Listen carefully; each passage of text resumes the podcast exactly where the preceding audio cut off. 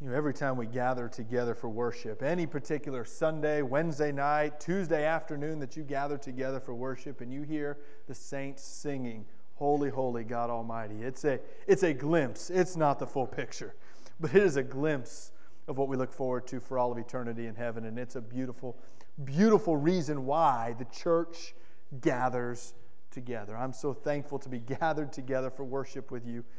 And I want to continue worshiping by opening up God's Word in the book of Genesis. So this morning, if you have your Bible, and I hope you do, open up to the book of Genesis. We're going to be in chapter 11 this morning, Genesis chapter 11. We're wrapping up our series, uh, Redeeming Genesis.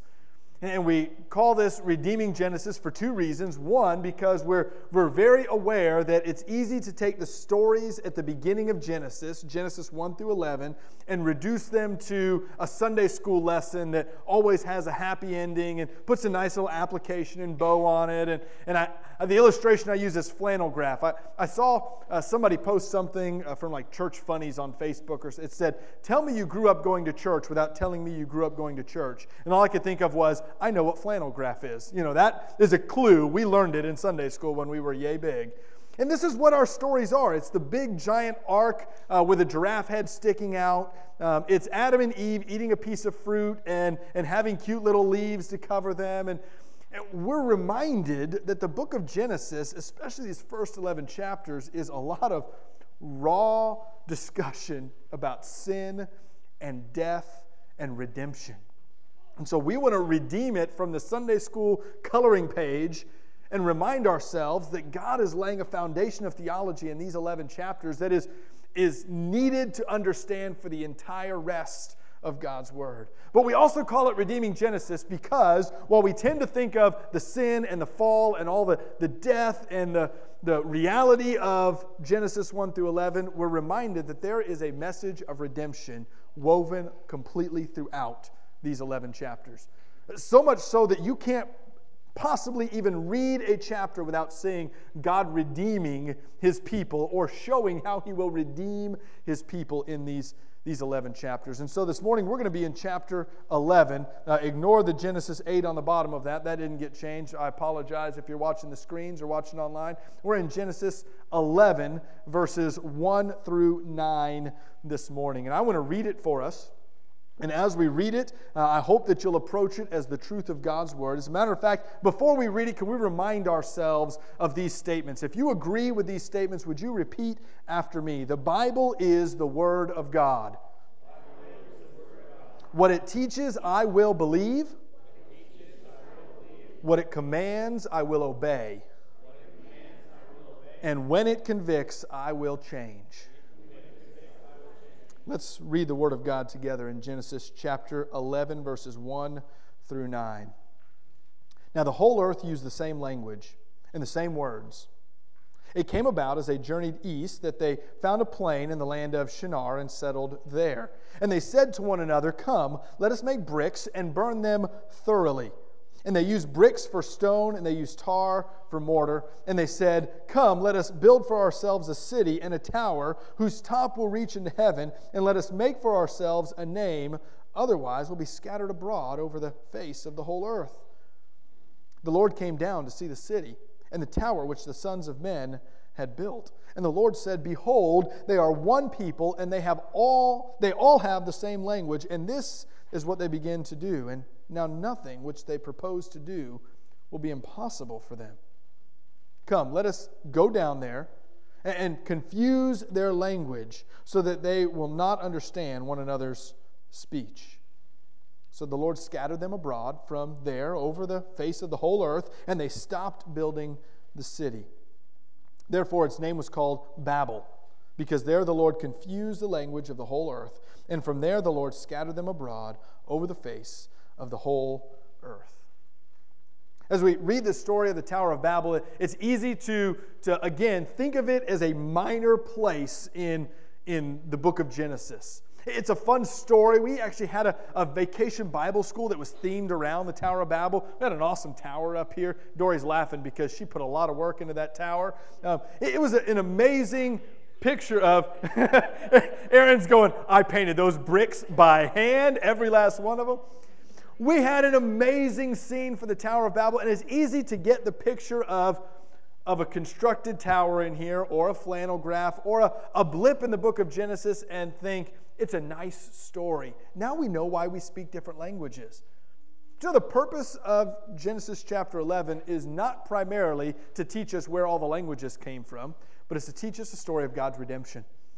It's to remind us that God has a purpose for us that we are not meeting, and God is going to make sure humanity is on the right track to meet the purpose of His creation. And so we read in the Tower of Babel, and we should be reminded of several commands that we've read so far in Genesis 1 through 11. Namely, when God creates Adam and Eve back in the Garden of Eden, He says to do what? Be fruitful and multiply. That's your job, Adam and Eve. You're to fill the whole earth. Have children, and they'll have children, and they'll have children, grandchildren, great grandchildren, great great great grandchildren, so that you will spread around the entire globe. That way, every part of my creation will be used by humanity to bring God glory. This is his purpose in Genesis chapter 3, or Genesis chapter uh, 1 and 2. And then Genesis chapter 3, Adam and Eve mess it up, right? They rebel against it and they decide, we know better than God. I know your purpose is this, but God, I want to purpose that. And they, they fall into sin, and, and that wrecks their plan. As a matter of fact, they start to fill the earth. Right? They have a couple of children to start with, Cain and Abel, and instead of them multiplying and filling the earth, one of them kills the other one. An inversion of what God commanded in Genesis chapters 1 and 2. And so we see they become increasingly wicked, and then the story repeats itself again. We get to the flood. Right? In the flood, they're so wicked that God, God condemns humanity in a flood, right? Saves Noah and his family, and when Noah gets off the ark, what does God command him to do? Be fruitful and multiply and scatter and fill the whole earth. Here's the command again God says, I have a purpose so that every corner of the earth will have humanity to bear my image and bring me glory. Go and fill the earth. And yet we have again a Genesis chapter 3 account in the Tower of Babel. It's humanity saying, I know what your command is, God, but I think we've got a better plan. So the people gather together to, to build a city and yet again, they've not learned from the fall. They've not learned from the flood. They've not learned from their ancestors, even Noah's own wickedness and sinfulness that I told you to read about last week. They've not learned any of that. God actually admits when they get off the boat, I still see that the heart of man is wicked. Everything they do, everything they purpose to do is evil. We've not learned our lesson. So as we approach Genesis chapter 11, the first thing we recognize is the stubbornness of man. I should have put humanity because I know some of you wives are elbowing your husbands right now. So I told you all men are stubborn. But this is really the stubbornness of people, right? It's humanity who never seems to learn. If you're looking at themes all throughout the Bible, this has got to be one of the most obvious themes all throughout Scripture. that humanity messes up, sins against God, falls on their face, God redeems them, and you would think they would celebrate, thank you, God, and instead they fall again. They go back to their sin again. I want to be perfectly clear building a city and building a tower, not sinful. Just so we're understanding, their sin wasn't the fact that they wanted to build something. We actually read about earlier that, that Cain went about building cities as an aside, that actually was a, a command against what God told him to do as well. God said, Go wander around. And he said, No, I think I'll build a city. Man is so stubborn. But God did not condemn the building of cities and, and the building of structures. What God commanded was to fill the whole earth, and the attitude of the people as they approach Shinar is not one of fulfilling God's command to scatter, but instead, let us, let us gather so that we don't have to scatter. As a matter of fact, if we don't build something to hold us together, we're likely to go and scatter across the face of the earth. They viewed God's command no longer as something good, but as something bad. They've never learned. Look again at verse 4. They said, Come, let us build a city. Uh, let us build for ourselves a city and a, and a tower whose top will reach into heaven. And let us make ourselves a name, otherwise, we'll be scattered abroad over the face of the whole earth. Just think of the arrogance in this verse and in this statement. Think about after all the world has been through and, and the stories that have now been passed down from generation to generation, the people gather together. They know the command is to scatter to bring God glory to every corner of the earth. And what is their thought process? Let's stop, build a city for who? Ourselves. Let's build us a city. Let's give ourselves protection. Let's do this for us. And let's build a tower that will reach to the top of heaven will reach up into the heavens so that we will be elevated, so that we will be something above what we are currently at. It's this idea that, that God's command is bad and our command is better. Let's make ourselves God. Before we look at the Old Testament and see their idolatry and see their sinfulness, before you read this verse up here and go, man, those people are extremely dense, can I tell you that's what I do every time I sin? Is I look at God and I say, I know your plan and your will for me is, but I think I know better. I think I'll be my God today. Every time we sin, we stubbornly think that somehow we deserve to be at the top of the tower, up to the heavens. We deserve to be the one to make the decisions for our own lives. Can I tell you a word that our society throws around that is oh so dangerous? And that is personal autonomy. Oh my goodness, this is maybe one of the scariest words, so much so that I've almost stopped referencing it to, to our own church, which, by the way, as Baptists, we are an autonomous church. It's actually in our members class. You'll learn about it. We, we decide based on God's word, we don't have outside. But this word becomes so dangerous because we've used it as a society to say, I get to make decisions for what's right or wrong for me. Right? I get to decide whether or not I sin or not. I get to decide what gender I'm going to be. I get to decide who I love. I get to decide what to do with my unborn child. I get to decide because I'm the one in charge. And our society has pushed down our throat the ideas of the Tower of Babel. Let us make ourselves a tower. Let us build a city, and let us be the ones up in the heavens. Humanity was stubborn in Genesis chapter 11, but can I tell you, we, and I include all of us in here, in our own flesh, apart from the Spirit of God, we are extremely stubborn people. We sit here and we think we know better than God. This is a theme repeated over and over and over again. Man is so thick headed and stubborn. I am so thick headed and stubborn. You are so thick headed and stubborn that we find ourselves in the exact place that God tried to protect us from. He banished Adam and Eve out of the garden so they wouldn't eat the tree of life, they wouldn't be stuck in their sin forever. He rescues Noah out of the water so that they could be protected from the, the chaos that surrounds them. And, and now he's screaming and desiring for us to be obedient, to follow him and not ourselves, because his purpose is so much greater. And yet, over and over and over again, we build a tower for ourselves. Can we be reminded this morning, as stubborn as we are in our sins, and we are stubborn, as stubborn as we are in our sins, our sinful lifestyle is ultimately meaningless. Look in this chapter about the futility of their sin. Where does their sin get them? Now, you may be reading it, and the first verse that kind of pops into my head is verse 6. God acknowledges that He's created man in His image, and therefore there's some strength in that. The Lord said in verse 6 Behold, they're one people, and they all have the same language, and this is what they begin to do this sin. And now nothing which they purpose to do will be impossible for them. It doesn't sound like sin is so futile right here, does it? It sounds like God is acknowledging that because we're image bearers and He has given us a leash, we have the right and the autonomy to choose sinful, destructive lifestyles for ourselves. And we often not often, always do.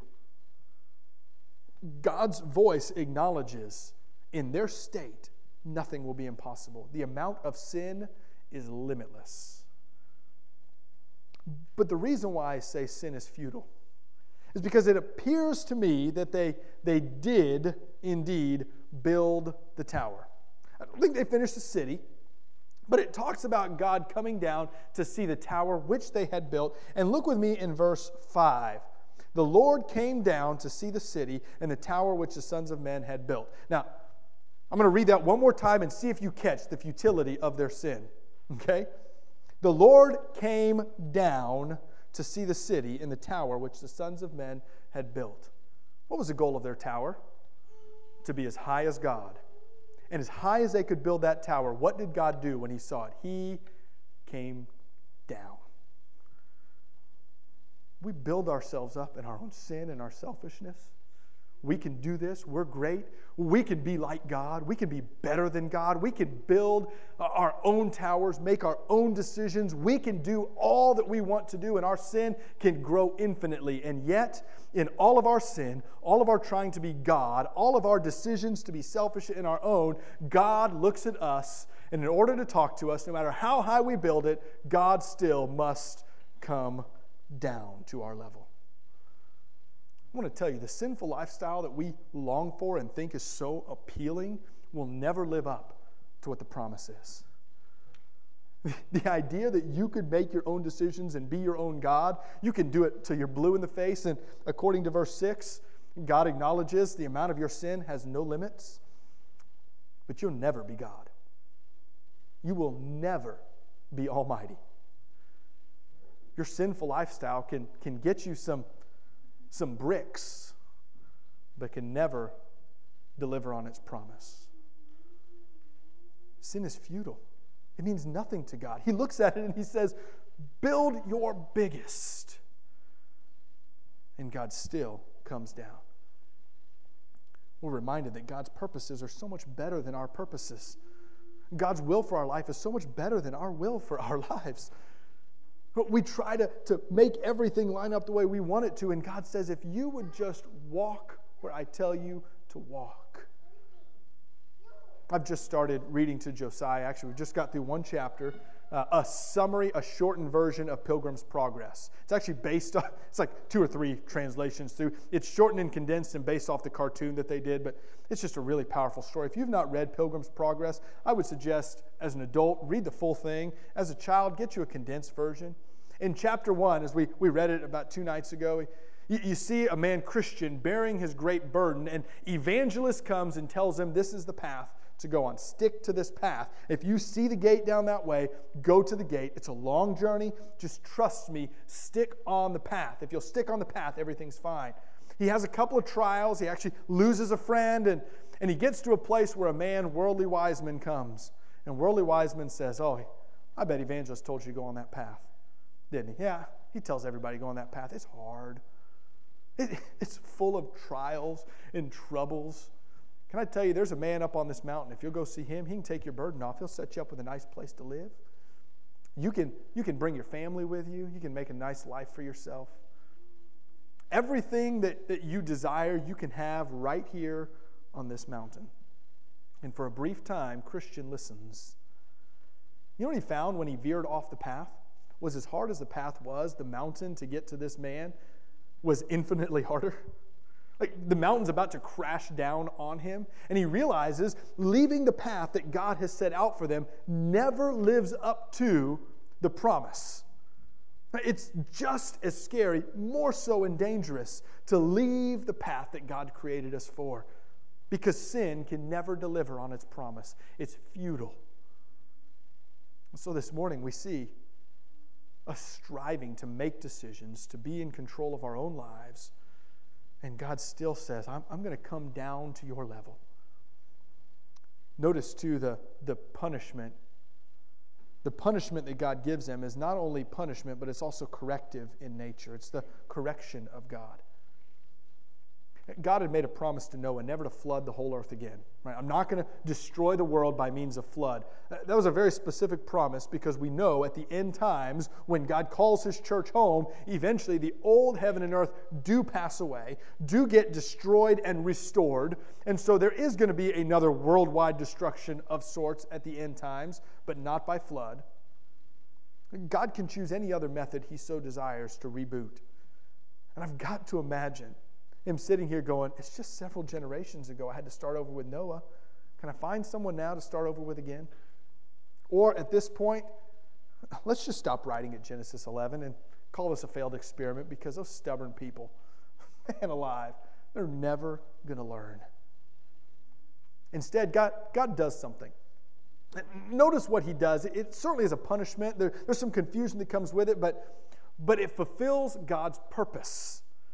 Notice that the punishment he gives wasn't just punitive, wasn't just condemning, but it is corrective. It puts the people back on the right track. It forces them to follow the will of God. Look in verse 8.